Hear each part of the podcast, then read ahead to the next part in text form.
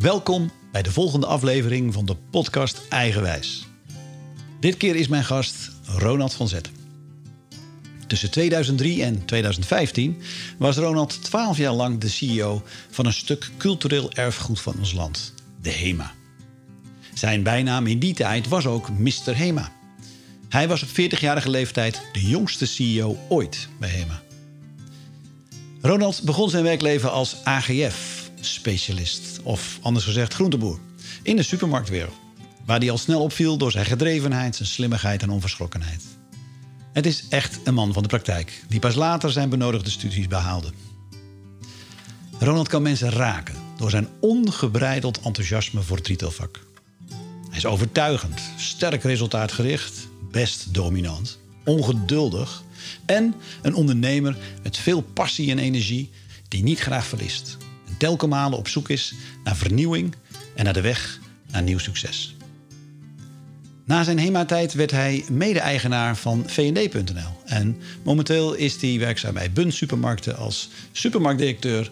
en uh, verantwoordelijk voor maar liefst 22 Albert Heijn filialen. Zijn carrière leest als een jongensboek. Van krantenverkoper tot miljonair. Of, preciezer, van vakkenvuller tot CEO. Ronald is inmiddels 59 jaar jong, vader van twee volwassen kinderen en leeft samen met partner Anouk. Ik ontmoette Ronald voor het eerst 25 jaar geleden als directeur inkoop van de Praxis. Hij was diverse keren mijn opdrachtgever in zijn periode als CEO bij de HEMA. En de laatste keer dat wij elkaar spraken is bijna vier jaar geleden. Het antwoord op mijn vraag of hij wilde meewerken aan deze podcast duurde echter maar vijf seconden. Voor jou doe ik dat, Frank. Niet wetende waar hij ja tegen heeft gezegd. Ik ben oprecht nieuwsgierig hoe het met hem gaat. En of het me lukt om naast zijn hoofd ook zijn hart de verhalen te laten vertellen die gaan over zijn eigen wijze vinden en hebben gevonden in het leven. Veel plezier, de podcast Eigenwijs. Welkom Ronald. Welkom. Nou, dankjewel. Frank, ja. wat een prachtige intro. Ja. Ja, dankjewel. Ja, daar wordt helemaal stil van. Dus, uh. Ronald, waar zijn we? Dat is, uh... Ja, we zijn in het uh, Conservatorium Hotel. We zitten nu in de Yellow Room. Ehm, ik zit in de raad van advies van een nieuwe start-up. Dat heet Your Desk. En Your Desk ja, geeft eigenlijk mensen de gelegenheid tegen een relatief klein bedrag overal in het land uh, vergaderlocaties, werkplekken uh, te regelen. Uh, dat kan gaan van plekken waar je kan pingpongen, biljarten en werken natuurlijk. waar je meer mensen tegenkomt. je had gevraagd om een stille ruimte. Dus ik dacht, nou weet je, het Conservatoriumhotel. Ja, ja aan het, einde van... Ja, ja het is, het is, mooie plek. Ja, het is ook heel toepasselijk. Gisteren was ik namelijk getuige van de eindoptreden van mijn oudste dochter... die op het Conservatorium Rotterdam oh. muziektheater studeert. Nou, wat toepasselijk. Dus toen dacht ik, hey, hoe grappig dat ik naar het Conservatoriumhotel ga in Amsterdam. Wel inderdaad een hele mooie plek. Maar het zegt ook wel iets over jou, hè? Dat je alweer uh, vertelt hoe je bezig bent jonge gasten uh, in, het, in het zadel te helpen en uh, ja, hun weg naar succes te vinden. Dat is wel Ronald en voet uit. Ja, dat vind ik wel leuk. Ja, dat vind ik wel leuk. ik vind het wel leuk om jonge mensen ja, een duwtje in de rug te geven, een beetje te helpen. Te kijken van, nou, hoe gaat dat? En ja, als je een klein stukje expertise kan inzetten, een stukje enthousiasme, natuurlijk toch veel dingen meegemaakt waar je ze mee kan, uh, kan helpen. Dus uh, nou, dat vind ik leuk om te doen. Nou, jongen, uh, ik vind het ontzettend leuk dat je de tijd neemt om dit gesprek met mij te voeren. Um, we, we, we, krijgen, we krijgen koffie ondertussen en, ja. dat, en dat is prima, want ja, dat hoort er ook bij. Vriendelijk. Hartstikke goed. Dank u wel, meneer. Wij worden goed voorzien. Um, in dit gesprek ga ik in op allerlei activiteiten van jou. Uh, uiteraard gaat het als rode draad over jouw eigen wijze in het leven. En als je 59 bent, dan kan je daar veel over verhalen. Maar laat ik beginnen bij jouw passie voor retail. Want zo ken ik jou en, en dat zit volgens mij nog steeds volop in jou. Op welke vraag ga jij nou onmiddellijk aan als het gaat over passie voor retail? Dus welke vraag zou ik moeten stellen en dan, nou ja, dan, dan begin jij te stromen? Ja, nou ja, uh, kijk, retail is algemeen. Dat, dat, laat mij wel stromen, omdat, uh, kijk, uh, het is een fascinerend vak. altijd geweest. Ik moet zeggen, je, je merkt recht op, ooit in de, in de, in de aardappelgroente fruit begonnen. Ooit je vakdiploma daar gehaald. Ja, ik vind dat gewoon het allermooiste product wat er bestaat. Het is een levend Ja. product. Je moet er eh, goed voor Ik zorgen. onderbreek je, want Ja, dit, dit, dit zat in ons voorgesprek. Oh, nou ja, nou, waarbij nou, ik, ja. waarbij ik Oh, tegen sorry. jou zei, we hebben een, een, een mooie overeenkomst. Want we zijn alle twee in eh, de AGF begonnen. En mijn eerste diploma was een vakdiploma AGF. Ja. En daar refereer je nu naar. Ja. Maar dat is, ja, ga vooral door. Ja, nee, nee, ja, dus, dus als je me dan aanzet op, zo'n, op zoiets. eh, kijk, daar komt heel veel dingen samen. Eh, eh, je moet he- heel goed beheren. Je hebt een stukje inkoop. Je werkt met klanten. Je werkt met medewerkers. Je kan ook nog een keer een grap maken. Eh, ja, het is gewoon echt pure, pure handel. En dat is eigenlijk nooit weggegaan. En als je naar concurrenten kijkt, die zijn in het begin van... ja, wat wil je winnen? Ik heb altijd respect voor, voor grote concurrenten die goede dingen doen. Daar kun je ontzettend veel van leren.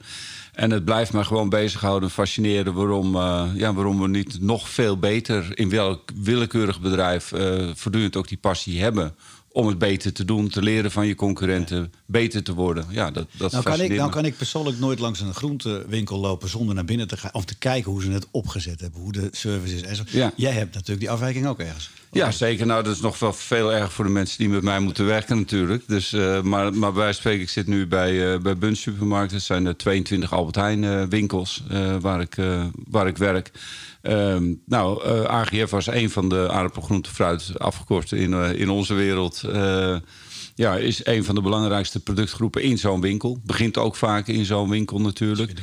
Eh, nou, ik durf te zeggen, met, met het team samen in het begin kwamen we nog wel eens wat slechtere producten tegen. Eh, nu niet meer. Nou, en, en ja, ik kan niet een winkel ingaan zonder gewoon die hele afdeling even door te spitten om te kijken of dat er wat dan ook. eh, als er iets slecht tussen zit, nou, dat vind ik niet kunnen. Nee. Eh, dat hoort niet als je van je vak houdt. Dus eh, ja, je moet daar de hele dag voor zorgen. En zo begint mijn winkelbezoek altijd. Ja. Ja, zo ken ik, zo ken Ja. ik jou ook. Ik herinner me zelfs een. we hebben diverse. Op de, althans, jij bent opdrachtgever geweest voor mij bij diverse projecten. En en één weet ik nog dat we in Zaandam, het waren volgens mij tijdens de assortimentsdagen of zo, en dat we door die winkels heen liepen. En jij wist tot op, op niveau van niet alleen product, maar prijs, inkoopprijs, verkoop. Je was echt op Zeker. de details op de hoogte. Zeker. Ja. Ja. Nou ja, kijk, kijk, als je het je fascineert en het houdt je bezig, ben je natuurlijk ook voortdurend aan het kijken van, eh, ja, eh, eh, hoe doen ze dat en waarom is dat zo? Excuus. Ja, en dat is, eh, ja, dat is het mooie aan dat vak. En als het je niet pakt, dat, dat snap ik ook, als het werk wordt. Ik moet wel zeggen, ik, ik heb eigenlijk nog nooit gewerkt in mijn leven. Zo, zo ervaar ik dat. En eh, ja, dan kost het ook relatief weinig eh, energie. Dus, ja, dat, dat, dat is altijd een mooi statement. Hè? Zeker als je 59 bent, ik heb nooit gewerkt. Nou, ik weet dat jij knijterhard gewerkt hebt. Maar je bedoelt natuurlijk te zeggen dat je gedaan hebt waar je passie ligt. ja, Eh, en, en dat doe je eigenlijk nog steeds. En dat doe ik nog steeds, ja. Dat vind ik nog steeds leuk. En eh, ja, je wordt, eh, als je wat ouder wordt, dan ga je anders naar dingen kijken. Dus, dus je kunt wat meer relativeren, je kunt wat meer afstand nemen. Dat is ook wel eens prettig dat je denkt, nou, even kijken wat er gebeurt. Dan weet je eigenlijk de uitkomst al, maar laat je toch even los. En dat, dat is ook wel eens lekker, ja. Mooi. Hey, Ronald, even. Je hebt veel over te verhalen, veel op terug te kijken. Nou weet ik dat je vooral liever vooruit kijkt, maar ik ga je toch verleiden om een beetje terug te kijken. Wat zijn, als je praat over je eigen wijze vinden, wat zijn, hè, we begonnen met die AGF, wat zijn nou belangrijke, ja, ik, zou het altijd, ik noem het altijd kantelmomenten. Momenten die belangrijk achteraf gebleken zijn als het gaat over je eigen wijze, je eigen richting volgen. Kun je er een paar noemen? Ja, nou, kijk, ehm, ik heb eigenlijk nooit. eh, de- de- dat is een goede vraag. Kijk, ik heb eigenlijk nooit gestreefd naar een eh, andere positie. Dus ik heb altijd eh, binnen het werk wat ik gedaan heb. Ehm 200% kan niet, maar 100% gegeven aan het werk wat ik op dat moment deed. En daar heb ik ook al mijn plezier uitgehaald. En het is terecht wat je opmerkt, is dat er eh, soms dan eh, bazen zijn of leidinggevenden die denken: oh, nou, die jongen kan misschien wel wat meer. Laten we hem dat laten doen of laten we hem dat laten doen. En belangrijke kantelpunten waren wel, als je het zo zegt. ik werkte op een gegeven moment in de supermarktbranche. ik was ehm, uiteindelijk best wel heel jong eh, eh, ja, filiaalmanager voor een, eh, voor een zelfstandig ondernemer. Volgens mij was ik het twintig of zoiets. Nou, dat was best wel, best wel heftig om leiding te geven aan, aan een supermarkt met alle mensen die daar werken. En dan maak je alle fouten die je kan maken in het aansturen van mensen. Dus Zoals? Nou ja, uh, uh, ik gaf leiding aan mensen die soms uh, twee of tweeënhalf keer zo oud waren als ik. En ik dacht van nou, als ik dat aan hun gevraagd heb van doe dit of doe dat, dan gaan ze dat wel doen. Maar ja, zo werkt dat, niet. Dat deden dus, ze niet. Dat deden ze niet natuurlijk. Dus daar moet je toch wat slimmer in worden. dus dat is een harde, harde leerschool. Je hebt al best wel veel verantwoordelijkheid op, op die leeftijd. Ehm, nou, resultaatgerichtheid, dat zit er vanzelf al in. En ja, dus, dus dan doe je toch best heel veel dingen fout. Als je achteraf op terugkijkt en denkt van wow, dan hebben die mensen toch wel behoorlijk wat te stellen met me gehad. Um, uiteindelijk ben ik even wat voor mezelf gaan, gaan werken. Maar de ondernemer die, uh, die daar de eigenaar was uh, van die winkels, die, ehm, die heeft er wel voor gezorgd dat we ook ja, iets meer aan school gingen doen, even iets verder keken. En, dus dat is wel een belangrijk moment geweest. Uh, ben toen nog even voor uh, mezelf wezen werken. Ben uiteindelijk bij een fabrikant terechtgekomen. Daar was ook wel weer een meneer die, uh, die zei van... Nou, je moet even proberen die studie op te pakken of dit, of dat. Nou, binnen dat werk vond ik dat ook best heel leuk om te doen. heb ik ook gedaan. Ehm, ben uiteindelijk bij Unigroot terechtgekomen. ontmoette ik Jaap Lagerwijk, de meneer Mercé gedaan met Rob van de Kind. in, een, in een scriptie als... Rob van de Kind, professor Rob van de Kind van Nijrode. Uh, ja, van de UvA eigenlijk. Oh, van, de UvA, van, van, van, Amsterdam. Dus uh, nou, die, die best wel hele goede boeken geschreven heeft over, over retail eigenlijk. Dus, dus ik had het voorrecht om voor Jaap met hem samen iets te kunnen uitzoeken. Voor, voor de luisteraar die dat niet weet, Jaap Lagerwij is voormalig CEO geweest van HEMA. Ook CEO van HEMA geweest, bij de Bijenkorf geweest, Praxis CEO geweest. nou, iemand die een belangrijke rol in mijn leven heeft vervuld. Kan wel zeggen, gids in jouw leven. Ja, hij heeft me altijd kansen gegeven. We hebben veel dingen samen kunnen doen. Dus uh, ja, dat is iemand waar je wel denk, dankbaar voor kunt zijn. Uh, die, uh, ja, die dan weer ja, je even geholpen heeft op, het, op het goede moment, ja. zeg maar. Ja.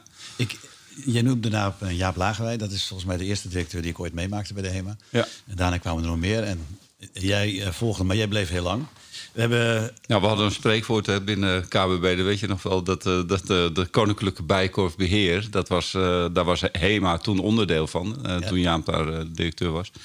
Is, wij als managers, ik was toen manager daar, hadden het spreekwoord van, of meer een gezegde ja, de rotatie van de directeur is hoger dan de rotatie van de voorraad. En dat, dat klopt er wel aardig eigenlijk. Dus er werd voortdurend in de top geschoven met, ja. uh, met die mannen. Er was nogal wat job rotation daar. Ja, ja. Hey, ja want we hebben elkaar in de loop der, der, jaren vooral leren kennen bij de HEMA. Ja. Daar heb ik hele mooie opdrachten met jou uh, mogen doen. Ik, ik, noem er even een paar om het in herinnering te brengen. Onder andere herinner ik me een, een moeilijke laten we zeggen, politiek geladen project rondom het FAP. Hè, dat Vereniging ja. Aangesloten Bedrijven. ja. Met de franchises. Ik, dat heb je goed gedaan, ja. Ik herinner, ik herinner me nog uh, de harmonisatie van de ondernemingsraden. Dat was ook een enorme kluif met de vakbonden.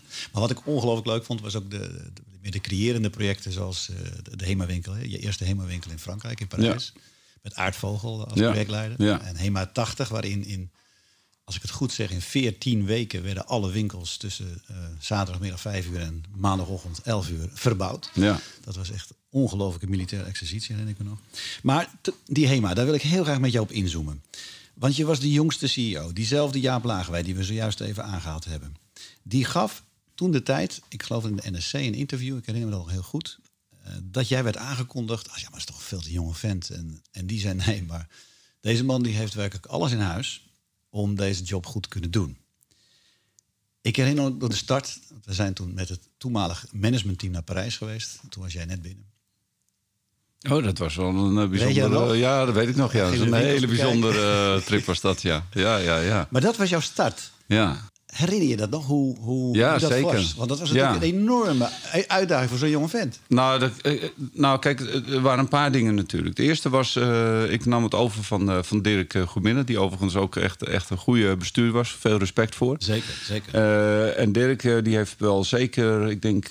nou, ik zou het niet op, op de seconde nauwkeurig... maar toch wel zeker drie minuten overdracht gedaan. in de zin van, hier is de sleutel van de kast met alle personeelsdossiers... En deze ladekast zit ook nog een paar dingen.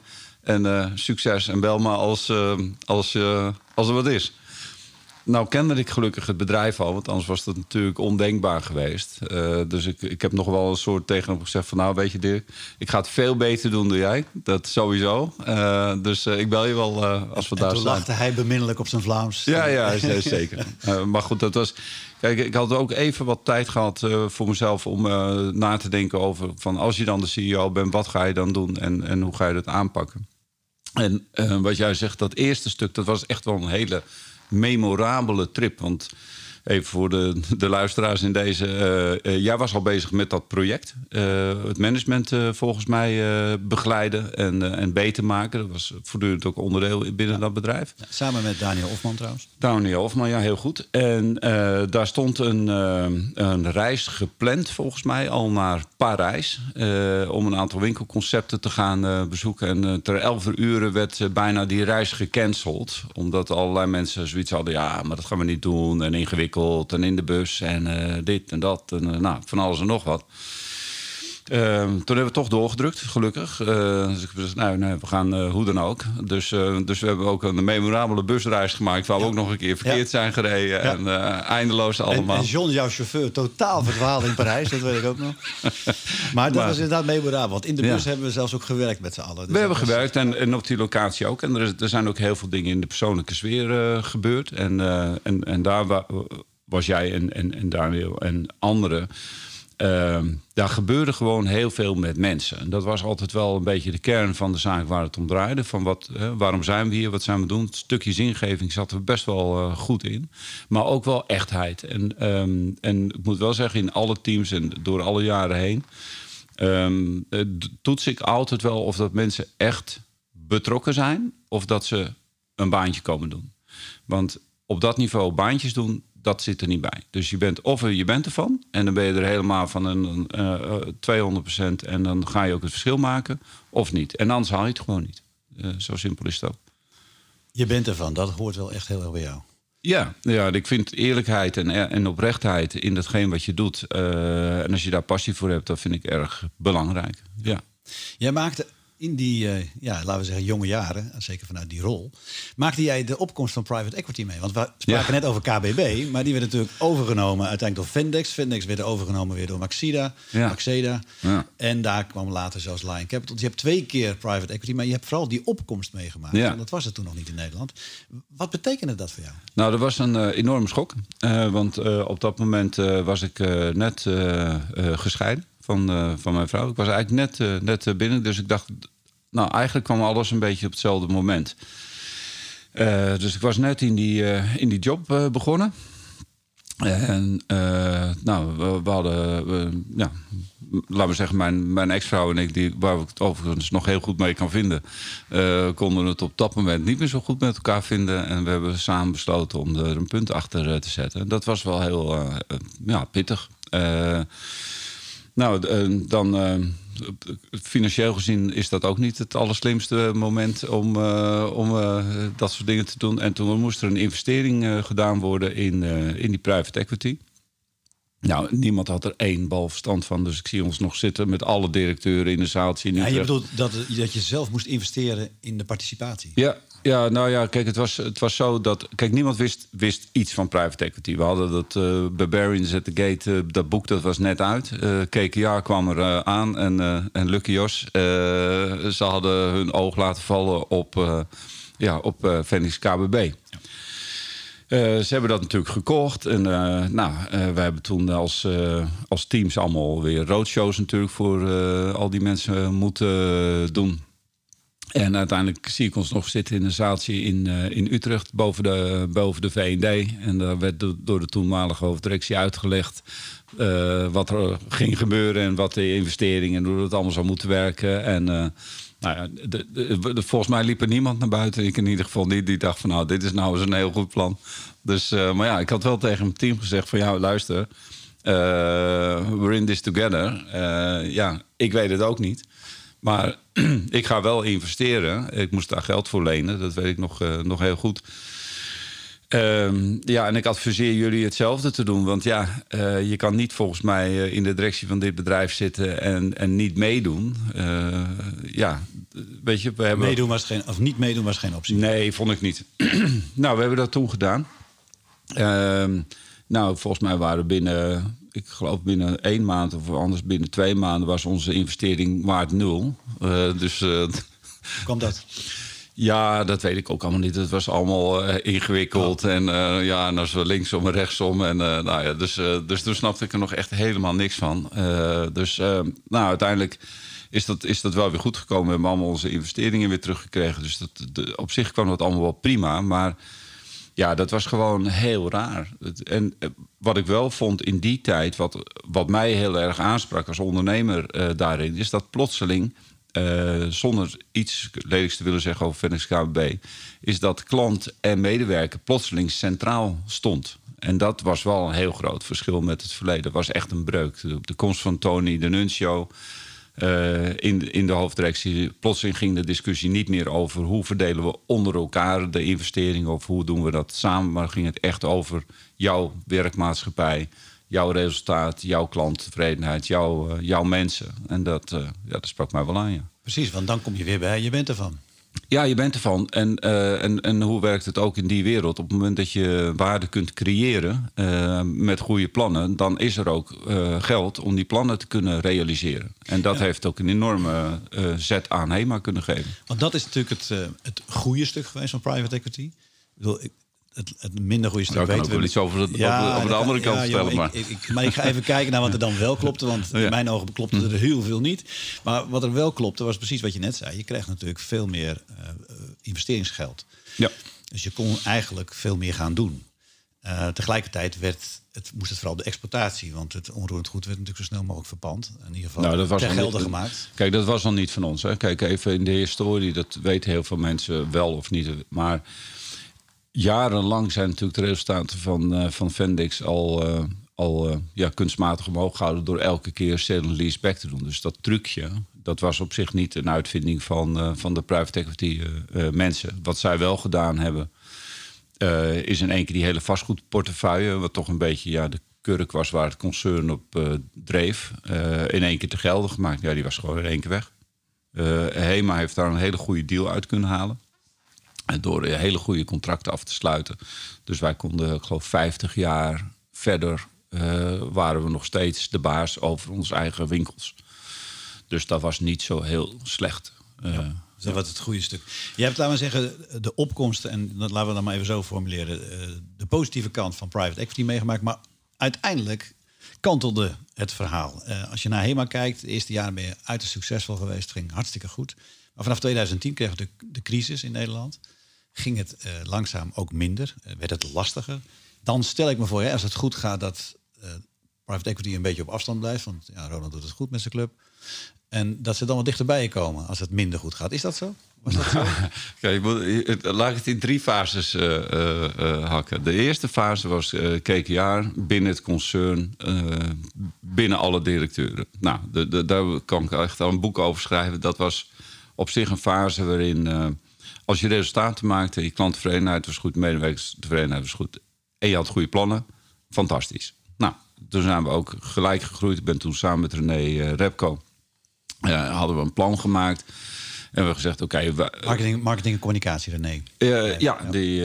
specialist. Ja, specialist. nou, is, is gewoon een hele goede, leuk, leuke vent. En wij hadden een plan gemaakt. HEMA deed altijd ongeveer 53 miljoen EBITDA. En wij hadden tegen elkaar gezegd: Weet je, we gaan een, een plan maken wat zo ver buiten ieders fantasie ligt. Dan, dan moet je wel andere dingen gaan verzinnen. Dan past het gewone niet meer. Uh, dus mijn eerdere opdracht binnen Phoenix KB was: doe elk jaar ongeveer 4 miljoen erbij. En wij hebben toen gezegd: van oké, we gaan gewoon 100 miljoen EBITDA maken. Nou, dat verklaart het hele bedrijf natuurlijk voor gek. Prima. Oké, dus dat gaan we doen. Dus het, en zo zijn we gestart. En we praten nu in de tijd? 2004 tot 2007. 7. Nou, het doel van uh, ons plan was toen 85 miljoen. En we hadden binnen drie jaar hadden we 100 miljoen. Dus dat was hartstikke fijn. En uh, prima. Nou, en hoe werkt het dan binnen, binnen private equity? We werden gelijk verkocht. Uh, helaas achteraf uh, tegen een veel te hoge prijs. Ehm, en ja, die prijs was, ja, was zo pittig dat we daar ook daarna altijd last van hebben gehad. Lion heeft het toen gekocht. Uh, we hadden toen een plan uh, van uh, eh, 150 miljoen EBITDA. Dus we houden even in gedachten. We begonnen op 50. Uh, binnen zes jaar zouden we op 150 moeten zitten. En we zaten ook op 152, om precies te zijn. Dus dat ging eigenlijk, ondanks de crisis, die in 2008 best wel begon in te hakken, hebben we toch kans gezien om uiteindelijk naar 152 miljoen te groeien. Wat, wat zeer bijzonder was. Waanzinnig bijzonder. Ik denk dat we het beste operationeel resultaat scoorden als je alle peers vergelijkt. Uh, je krijgt al die rapporten van die banken van waar sta je en hoe sta je ten opzichte van andere concerns. Supergoed. Het, het normale patroon zou zijn geweest dat het dan verkocht zou worden. Nou, uh, we hebben ook een verkoopproces uh, gehad en iedereen heeft in de kranten kunnen lezen hoe dat is afgelopen. En dat is slecht afgelopen, want dat is niet gelukt. En mijn voorkeurskandidaat die was duidelijk. om een aantal redenen. Ja. Zodat we ook door konden groeien. Uh, hadden we ook plannen voor. Uh, nou, maar dat is niet doorgegaan. Ja, en dan, dan zit je ergens in 2010, 2011 is dat proces nog weer heel eventjes opgestart in januari, februari. nadat het in 2010 eigenlijk gestopt was. En ben je toch CEO van een bedrijf wat ja, wel weer heel veel in de publiciteit heeft gestaan. Je mag weer echt helemaal overnieuw beginnen. Je bent toch weer zes maanden bezig geweest met, met iets. Uh, en er was één compenserende factor bijgekomen. Ik had echt wel serieus. Uh, ik had al niet zo'n hele fijne relatie. Uh, vanaf de start eigenlijk met, met Lion. Maar dat ging toen wel echt helemaal naar een dieptepunt.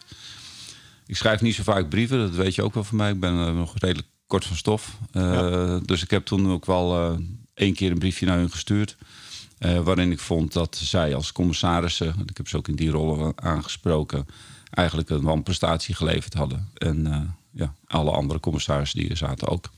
Uh, nou, toen hebben we, ik geloof, vijf maanden niet meer met elkaar gesproken. Dat vinden mensen ook heel raar, maar het is wel echt een feit. Want ik belde gewoon niet meer op. En, dus, en, je... en ze lieten jou kennelijk. Ja, nou ja, kijk, we, we waren het echt wel serieus oneens. Dus, dus, dus het was ook niet meer een sfeer waarin je zegt van... we gaan eens even gezellig een kopje koffie met elkaar drinken. Nee, maar mijn lekenverstand zegt dan... ja, wacht even, ik ben nog steeds de eigenaar. Jij wil niet met me praten, maar dan gaan we een ander traject in. Ja, is prima. Maar, ja. Dat deden ze niet. Nee, dat, maakt me ook niet zo even uit. Dus, dus ik, ik heb zelf toen de keuze gemaakt om te blijven. Ik heb wel tegen, uh, uh, toen de tijd tegen Lion gezegd van... luister, kijk, die crisis die gaat uh, die heeft vat op ons. Dus oké, okay, het verkoopproces niet doorgaan. Maar je moet er rekening mee houden, als we het bedrijf gezond willen houden, dat we de komende jaren geleidelijk aan minder winst zullen moeten gaan maken om te kunnen investeren in de klanten en, en de marge. Dus je moet eigenlijk ja, een soort scenario maken dat je weer teruggaat naar 100 of 90 miljoen EBITDA. En ehm, ja, dan zo moet je die crisis gewoon doorkomen. Dus je moet eigenlijk investeren om die crisis gewoon uh, ja, dicht bij je klanten te blijven. Dat zagen zij waarschijnlijk anders. Nou, dat past niet in, de, in, in hun redenering natuurlijk, snap ik ook wel. Maar, maar dat zagen zij anders. Ik zeg, nou ja, je kunt het anders zien. Wij blijven ons stinkende best doen. Maar het gaat toch gewoon gebeuren. Dus of je doet het actief en dan profiteer je ervan. Of je doet het, uh, of, of het overkomt je. Uh, en dan ga je gewoon elk jaar minder resultaat maken. Het is, ja, het is van 2-1 natuurlijk. Maar ik, ik, ik ga je onderbreken, want dit is de geschiedschrijving en dit zijn de feiten. Ik ben natuurlijk erg op zoek naar jouw eigen wijze. Want je was even in die, in die context was je gewoon puur eigenwijs. Ja. Eh, in de betekenis dan met een S erachter. En, en het klinkt alsof dat nodig ook was om het spel te spelen met elkaar. Nou kom je in een, laten we zeggen, achteraf gezien glijdende schaal. Dat weet je op dat moment niet. Je doet je stinken. Nou, wist ik wel hoor. Ja? Ja, wist ik wel. Ja, er was geen moment uh, dat wij daaraan getwijfeld hebben. Maar dat betekent wat, nou, laat ik het vraag openstellen. Wat betekent dat voor jou? Want je was, ja, je was altijd in control, je was succesvol geweest, je zag het naar beneden glijden. Wat, nou, gebeurde dus, dan met jou? Nou, kijk, um, om te beginnen ben ik gebleven omdat ik vond dat ik niet weg kon gaan, omdat ik het uh, te veel van het bedrijf hield. Dus achteraf, uh, carrière technisch zou je zeggen, nou, dat was niet echt slimme keuze. goede vrienden van mij die mij ook wel eens ja, even de spiegel voorhouden, die, die zeiden van, nou, eigenlijk moet je gewoon weggaan. Ja, dat vond ik op dat moment vond ik dat echt uh, um, verliezen en niet oké en ook niet naar de mensen toe. Dus ik vond dat gewoon geen goed idee. Dus ik dacht, oké, ik ga blijven. Ik weet heus wel dat het allemaal gedoe gaat worden. Uh, nou, maakt me niet uit. Uh, dan wordt het maar gedoe. Dus, nou, het is gedoe geworden. Ja. Eh, dus, hebben, Dus, dus eigenlijk, Ja. dat gaat met het eigenwijs. Je volgde eigenlijk je hart en de betrokkenheid, de loyaliteit. Zei, jongens, ik laat mijn mensen niet in de steek. We gaan Ja. het samen doen. Ja, zo. Wetende dat het toch wel downhill zou gaan. Ja, zeker. Ja. Nou, kijk, eh, dat hebben we ook. eh, kijk, op een gegeven moment heb je dat een paar jaar lang gedaan, natuurlijk. Want het vreet natuurlijk eh, wel aan je. Dus we hebben het weer een keer, weer een, keer een soort goed gemaakt. Want we moesten natuurlijk toch ook weer, weer met elkaar verder. Dat ding gaat verder. Toen hebben we een plan gemaakt in 2013. Dat weet ik nog heel goed. Eh, gezegd van, toen waren we dus inmiddels eh 2,5 jaar verder na 2011 eh, eh, gekomen. Gezegd van oké, nu moeten we echt wel rigoureus het roer omgooien.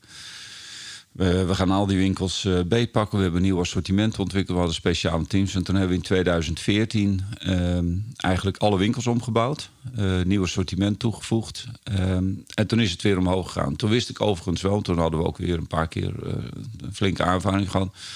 Toen wist ik wel voor mezelf, had ik wel zoiets van ja, als we, nu, eh, als we dit nu gedaan hebben, eh, dan is het wel eindig. Eh, voor mijzelf ook eindig.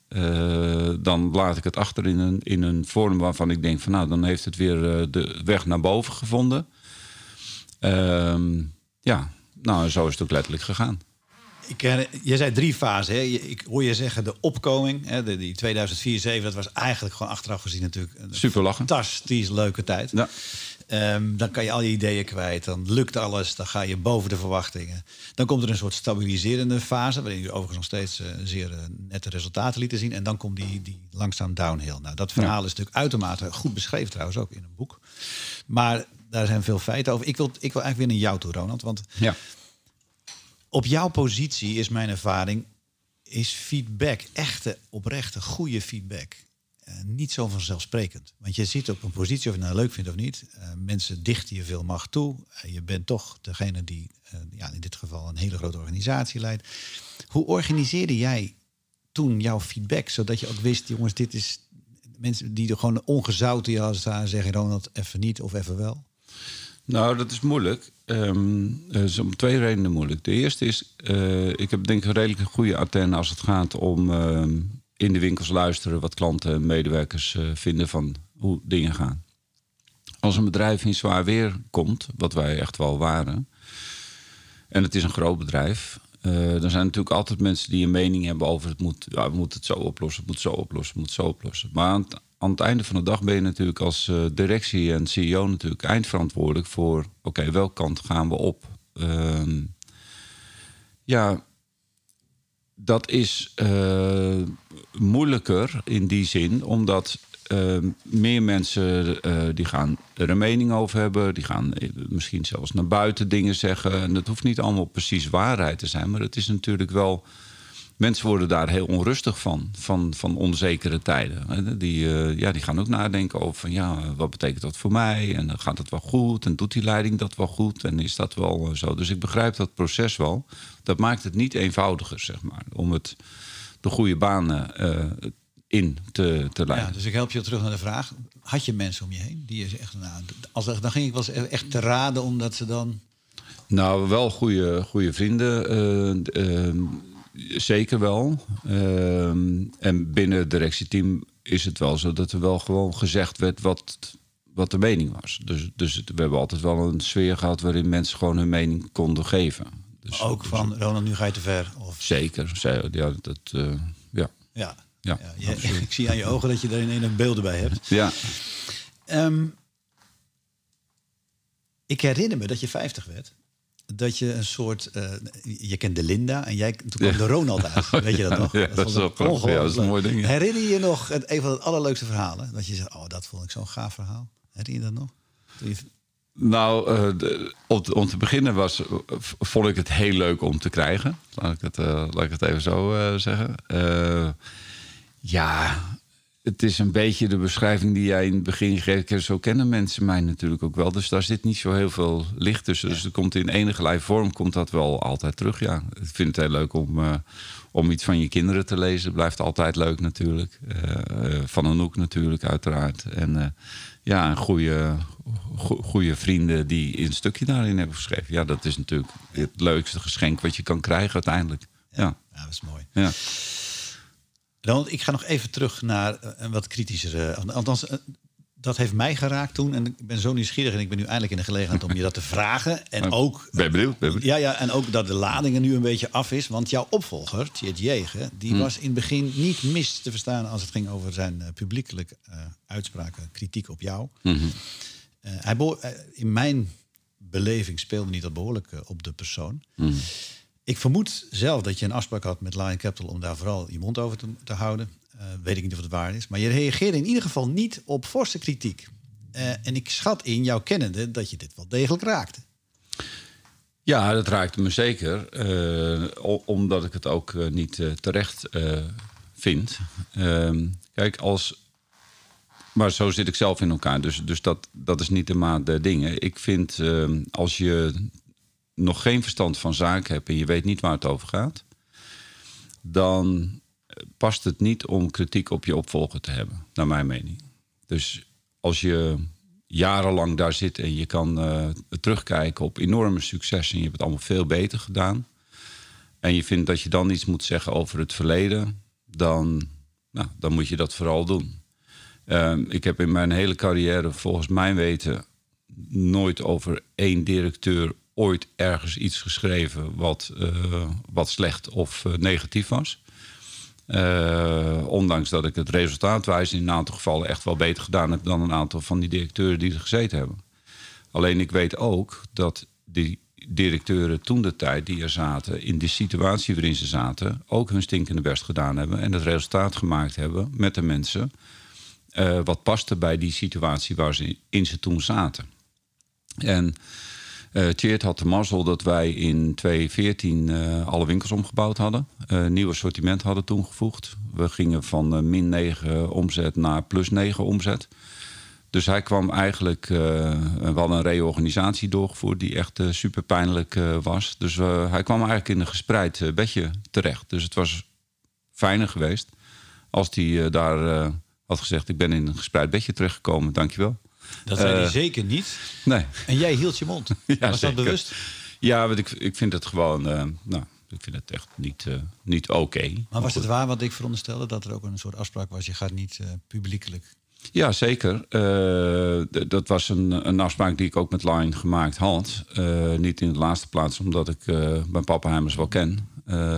En dat was een wederzijds goed, ja, goede, goede verstandhouding En daarin. daarmee bedoel je dat zij dus ook, Lion Capital in dit geval, niet andere dingen gingen praten? z- ik zeggen denk niet dat zij het heel zijn. Nee, ik denk niet dat zij het heel fijn hadden gevonden als ik eens eh, uit de doeken had gedaan. Exact overal eh, wat ik van hun Ja. vond. Zoals gezegd kun je daar een heel boek- voor schrijven, maar die is alleen voor intimie. Ja. Ik heb het idee dat jullie nooit echt lekker een biertje gaan drinken samen. Vast niet. Ehm, ik, even naar het heden, want je bent en blijft natuurlijk een groot hardhouder van, voor de HEMA. Je bent van de HEMA. We gaan straks even naar een heel andere eh, cultureel erfgoed, eh, VND. En nu staat er een, eh, een nieuwe, per 1 juni, voor twee weken geleden, een nieuwe vrouw gestart. En ik ga natuurlijk ongetwijfeld haar naam verkeerd uitspreken. Saskia Egas Reperas. Het is Spaans, denk ik, aan het. Ja. Ik weet niet of ik het goed zeg. In ieder geval iemand vanuit eh, echt het retailvak. Zij kiest mensen om zich heen, heb ik gezien. Die ook wel een, een oud... Ja, er zitten wat oude bekenden, wat oude namen in. Mensen die met een HEMA-hart, mensen met een HEMA-verleden. En ik, ik voel zelf, het lijkt erop dat HEMA naast vernieuwing ook een DNA-impuls krijgt. Vanuit 95 95 jaar HEMA-cultuur. Hoe kijk jij zelf naar deze nieuwe bewegingen? Nou, ik vind het, ik vind het supergoed.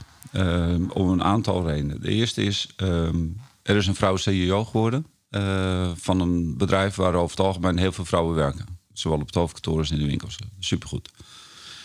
Eh, zoals ik naar kijk, eh, het is een echte merkenmevrouw. Dus ik denk dat het merk een enorme impuls krijgt. Ik denk eh, dat, het, ehm, ja, dat ze de oude waarden gaan terugherstellen. Tenminste, hetgeen wat ik tot dusver lees is... ehm, ja, stop alle onzin. eh, concentreer je op de dingen die, eh, die goed waren eh, en waar je geld verdient. Nou, dat spreekt mij als ondernemer spreekt me dat eh, zeer eh, aan. Ehm, ik denk dat ze een team van mensen om zich heen heeft die eh, aan zich allemaal kwaliteit hebben om dat onderdeel waar ze voor aangesteld zijn ook perfect te kunnen uitvoeren. Eh, ze hebben Wilma teruggehaald voor, eh, voor de inkoop. Eh, ze hebben Magiel Lagerwijk voor, de, voor de operations. Ze hebben Bas Verheijen voor, voor Ja, de marketing. Ik heb gelezen dat ze een goede meneer bij de Bijkorf vandaan hebben gehaald. Nou, onder leiding van, van, van Saskia. En er zijn nog een paar namen die, die ik niet ken, maar die ongetwijfeld op hun discipline ook het verschil kunnen maken. Ik denk, nou, nieuw team, frisse start, uh, duidelijke focus. Uh, ja, daar word ik heel gelukkig van. Ja, word ik heel ook blij wel van. weer echt met een Nederlandse signatuur. Ja, ik word daar heel blij van. Ja, ja absoluut. Ja, het maakt, dat stemt mij vrolijk. Ja. Ik, ja, vind het niet leuk om te lezen dat het bedrijf slecht gaat. Dus ik vind het heel fijn om te zien van, nou, dat krijgt een enorme goede, goede impuls. Ja. Wat zou je Saskia eh, willen meegeven? Overigens, ik, ze raakte mij door in uh, interviews te zeggen: ik ben eerst, als ik het goed zeg, ik ben eerst moeder. Dan ben ik partner en dan ben ik CEO van de EMA. Ik vind dat echt een geweldig statement. Hou dat vast. Ja, maar het is ook interessant, want ik bedoel, mijn mannen zeggen we dat niet. Hè. We zijn eerst uh, partner en dan, uh, wat zeggen we, we zijn eerst vader, dan partner en dan CEO. Dus het, ik, ik vind dat het mooie daarvan is met twee dochters hebbende, dat zij volgens mij ook staat voor de tijdsgeest waarin vrouwen uh, ja, op die posities daar ook gewoon voor uitkomen. Dat vind ik mooi.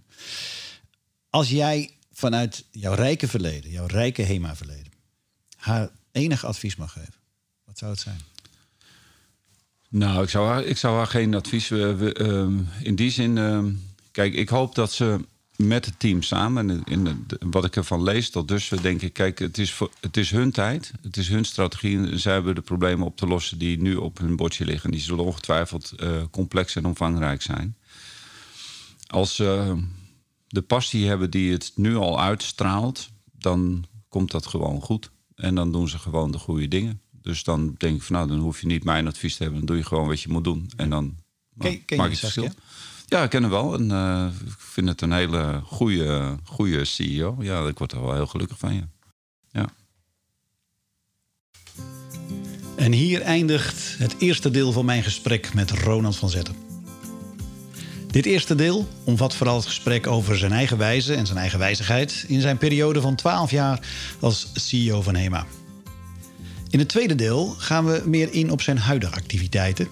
We staan onder andere stil bij dat andere iconische Nederlandse merk V&D.nl, waar Ronald mede-eigenaar van is. Komt V&D ooit weer terug in de Nederlandse winkelstraat? We staan vervolgens stil bij wat het volgen van zijn eigen wijze hem eigenlijk heeft gekost. En ook zeer de moeite waard is zijn uitgebreide advies aan jonge, ambitieuze dames en heren die ooit CEO willen worden. En een wijsheid van Ronald als cliffhanger. Als je slim bent, kan je heel goed luisteren. Luister daarom naar deel 2 van de podcast Eigenwijs met Ronald van Zetten.